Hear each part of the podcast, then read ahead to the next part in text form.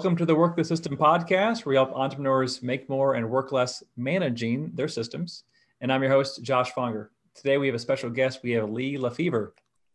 Lee is the co-founder of Common Craft and the author of The Art of Explanation and a new book we're going to talk about just a minute here.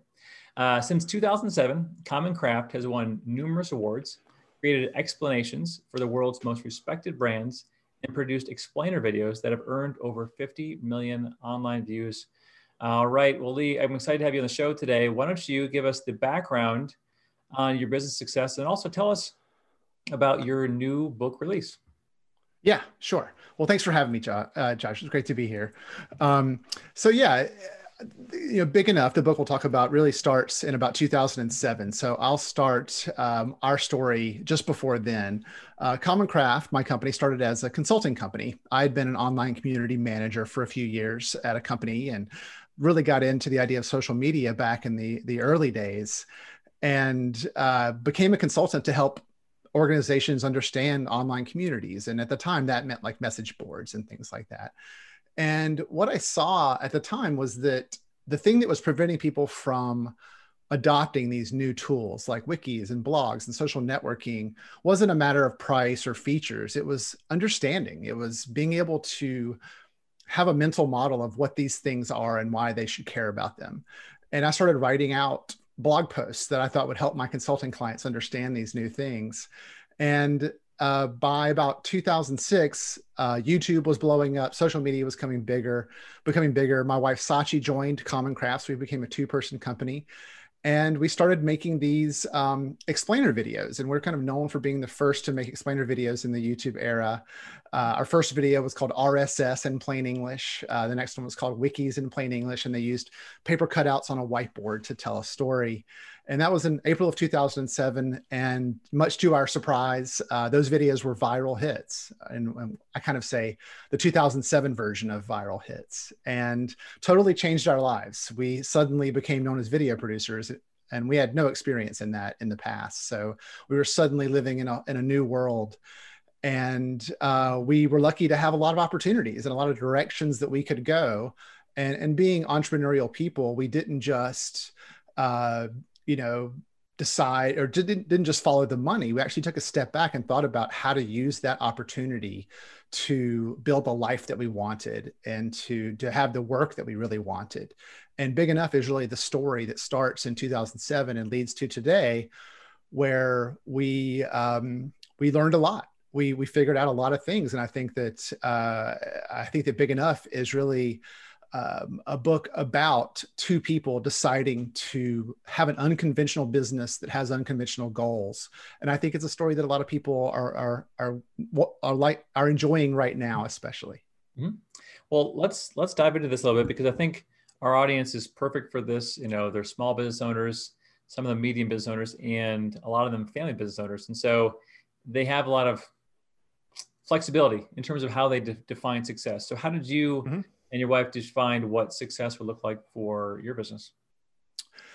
Yeah, you know, one of the things that we discovered early on with Common Craft when we started making videos was that we were burned out very quickly.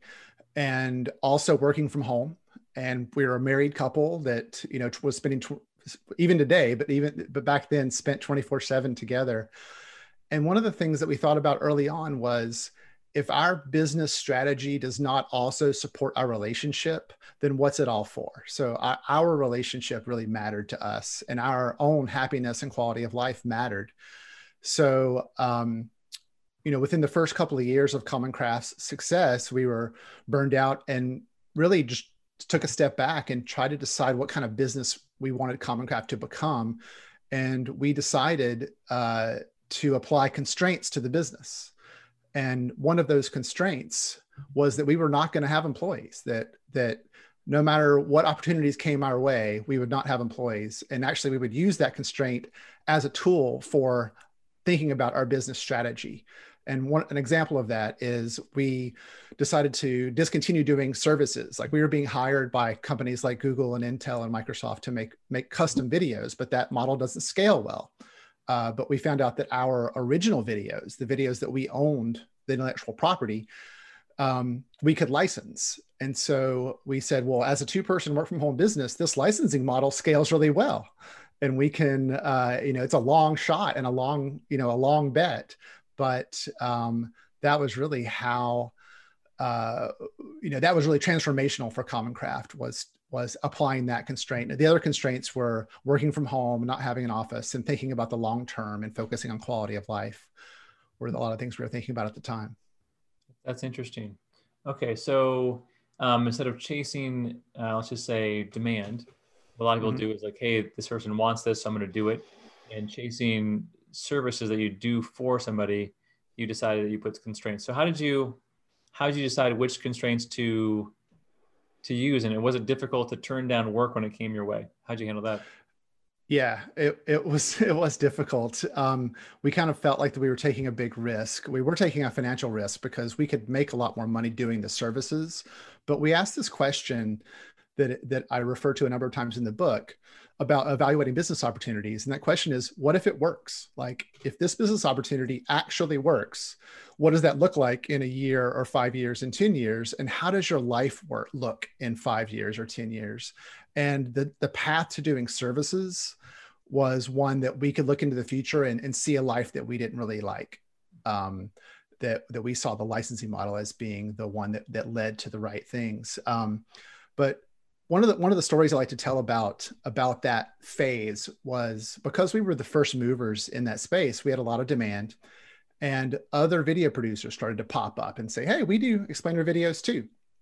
And at first, we were like, "Ooh, competition! What are we going to do? We're small, so they could crush us over the long term. What what should we do?" And so um, I went out to the the producers that were doing the best work and said, "Hey, I've got a proposition. We get we're getting a lot of demand for custom video projects and we can only do so many of them. So how about we create something called the Explainer Network on commoncraft.com and it will be sort of a marketplace for video producers. And you'll pay commoncraft a monthly fee to be there. And when demand comes to us we'll point them to the explainer network. And again to our surprise it, it worked. Um, and we became um, a little marketplace that had up to nine members at, at at one time. It, it fluctuated, um, but it allowed us to be sort of small, but still at the center of the little industry that was developing at the time. And was the first time we had earned, you know, consistent passive income, and uh, was the first time we thought like, okay, there's a lot, a lot we can learn here. There's a lot of experiments we can do, uh, all within this constraint of, of being small. Well, so for those listening to this, how do they decide? Because the the idea of passive income sounds great, and the idea of you know licensing sounds great, but there's got to be some pitfalls to it as well. So, what are the pitfalls of kind of going with with those types of revenue models? You know, for us, um, we think of passive income really coming from owning something. Uh, there's a quote, I wish I could remember the guy's name, but there's a quote from um, the guy who started Five Hour Energy, um, who said, like, you know, it sounds so trite, but to earn residual income, you have to own something. And so that could mean, you know, in sort of capitalist terms, owning property, owning companies, that sort of thing. But intellectual property is something that you can own. There's billions, billionaires are made through owning intellectual property and that's what we discovered about our videos was every time we made a custom video for someone we were giving away intellectual property. And and that was fine. That was part of the business transaction. They're buying that from us essentially because we own it. Just by a factor of having made it we own that intellectual property. Um, and part of our agreement was to give it to the client. But for videos we made ourselves the, we, we own the copyright. And i think the way to think about that is we have the exclusive right to make copies That's true with Microsoft products. That's true with software. If you own the copyright, you can make copies, and that means that uh, you can sell one thing more than once. You can sell it multiple times because you you had the exclusive right to make properties, make copies. So to me, that's the magic of intellectual property. The problem and the, the hard part is that um, it's not easy to develop enough of it to make a living. Um, maybe you get lucky with a great patent on a product or an invention that you can license. But in our case, there's just these videos that are three minutes long that aren't inherently worth that much. But if you combine them into a library of over 115 videos, or I guess it's currently 115 videos, um, and package them and promote them and market them, then they can become a product. So what do you do? And I love this idea, and you definitely you planned ahead, right? You're not going to get rich in a day, but with the accumulation, you can get there and own mm-hmm. something. I think that's really smart. Um, what um, what about the pitfalls of licensing in this day and age when people are so willing to steal people's stuff? And I mean, how do you protect your your videos? Yeah, that's a great question, Josh we dealt with that a lot early on um, when we were kind of uh, at the peak of our popularity. A lot of people were inspired by our work and made videos that uh, our fans thought were, were copycats, and uh, that that was something we were concerned about for a while. But for the most part, people who copied our style, for instance, were just experimenting with a new kind of media and weren't in, setting out to like take any of our business away. And this is one of the things about sort of the way that Common Craft looks at the world is we decided instead of you know sending cease and desist orders to people who are not giving us credit or copying our style we chose the education route and tried to to promote and put information into the world that taught people about intellectual property and giving credit where credit is due versus spending money on lawyers. And you know being a small business we had the ability and the agility to do that. We don't have shareholders telling us oh no you have to send in the lawyers. Um, you know because we're a two person team we do what we want. We don't we don't listen to anybody about how we run common craft and i think that's part of that magic of being small. And and maybe you can explain this more about it. So the main for you, the content you create is mainly for educators. Is that correct? Um, th- that's right. Most of the videos we create are used to teach to teach technology in schools and libraries and training programs. Okay, and those particular institutions, because of their compliance and the regulations, they can't afford to do something illegal. Correct?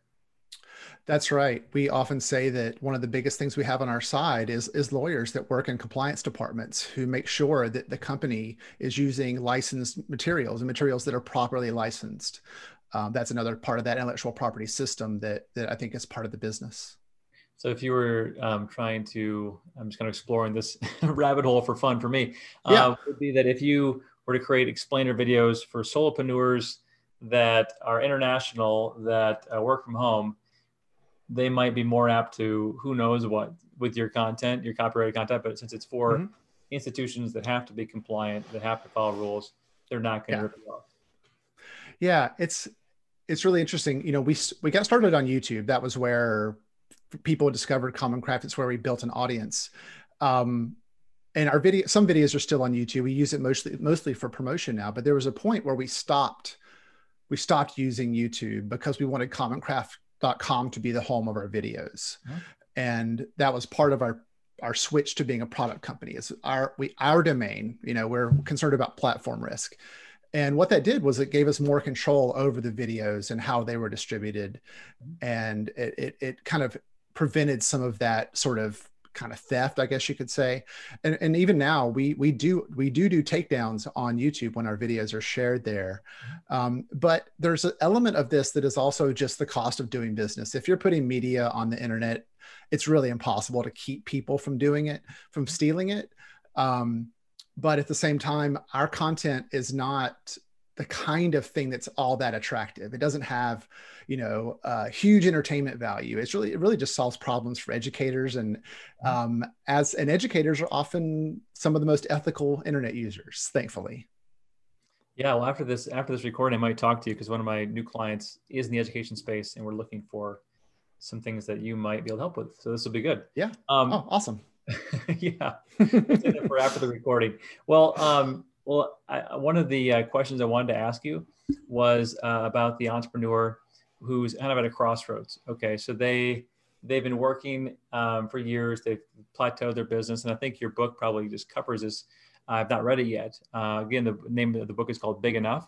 But how how would they go about making that decision if they should? You know what?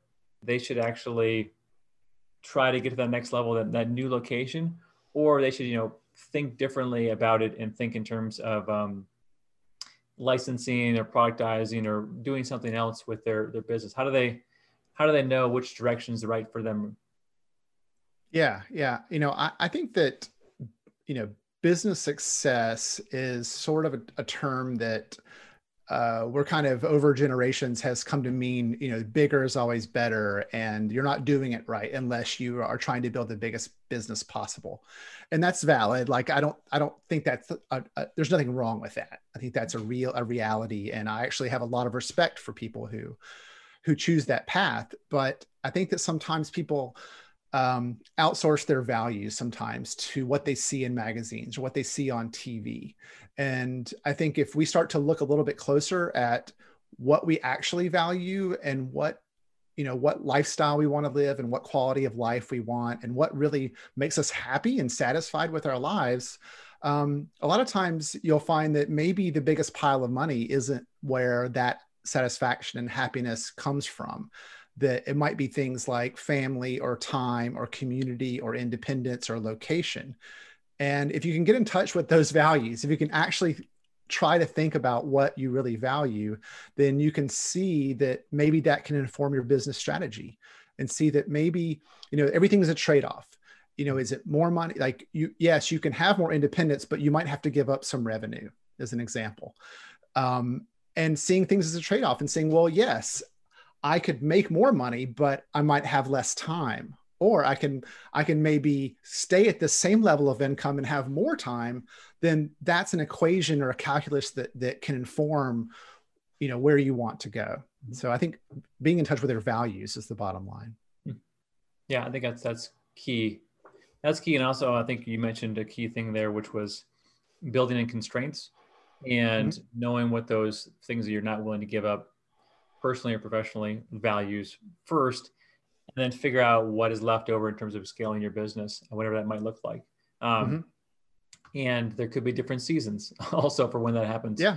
Um, yeah. i wanted to ask you some some kind of sign off questions that i think everyone on our list would care about. Again everyone here wants to um, you know make more or do more and they would like to work less or at least not be so stressed out about the work they're doing. Um, and that's why they follow this and they want to manage their systems. So is mm-hmm. there a system you've put in place in your business or in your personal life that you found really helped um, with growing your business? Uh, yeah, sure. So in 2012, we started having a membership service with Common Craft, and our goal was to uh, for people to become membership members of Common Craft in a, a no-touch way, where they would just sign up and we would get an email that someone had become a member of Common Craft. And we use Recurly is the system that we use for that.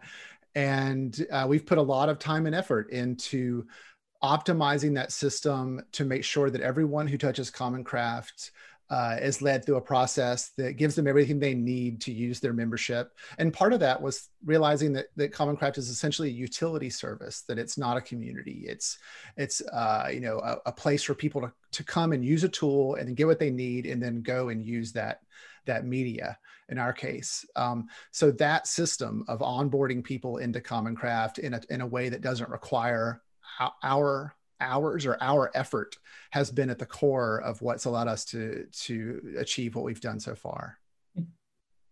So again taking something manual automating it into a system using the technology recurly um, mm-hmm.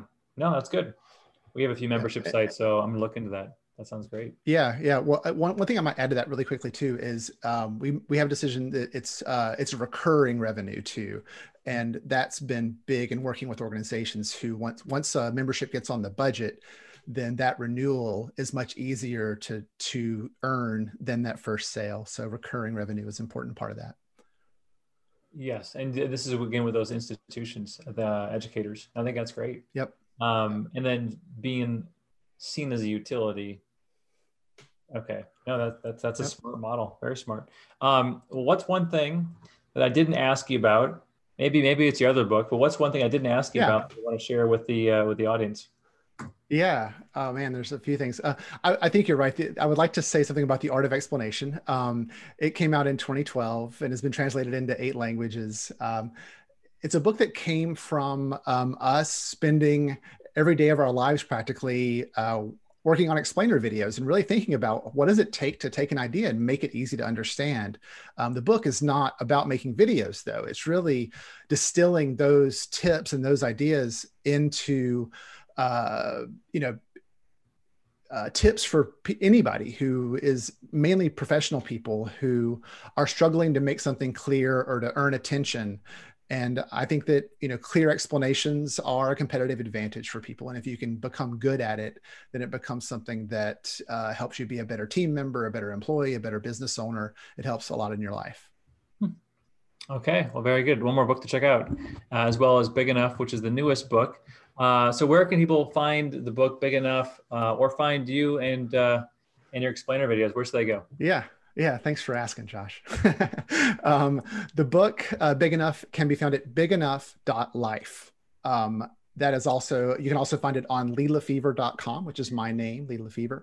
Uh, that's where the home of my writing and books. And my business is commoncraft.com. That's where our videos are. And I'm a person that's fortunate not to have competition for my name on social media. So I'm Lee LeFever at Lee LeFever on uh, Twitter and Instagram and places like that. All right, well, Lee, thanks again for joining me today. And thanks everybody for joining us live on Facebook or catching the recording of this, of this on iTunes or YouTube. I appreciate it. And uh, yeah, check out Lee's book, especially if you are a business owner and you are not wanting to go big necessarily, but you want to find a way to go small and enjoy your life along the way. I'm sure Lee's story will be an inspiration and you'll find some good tips along the way.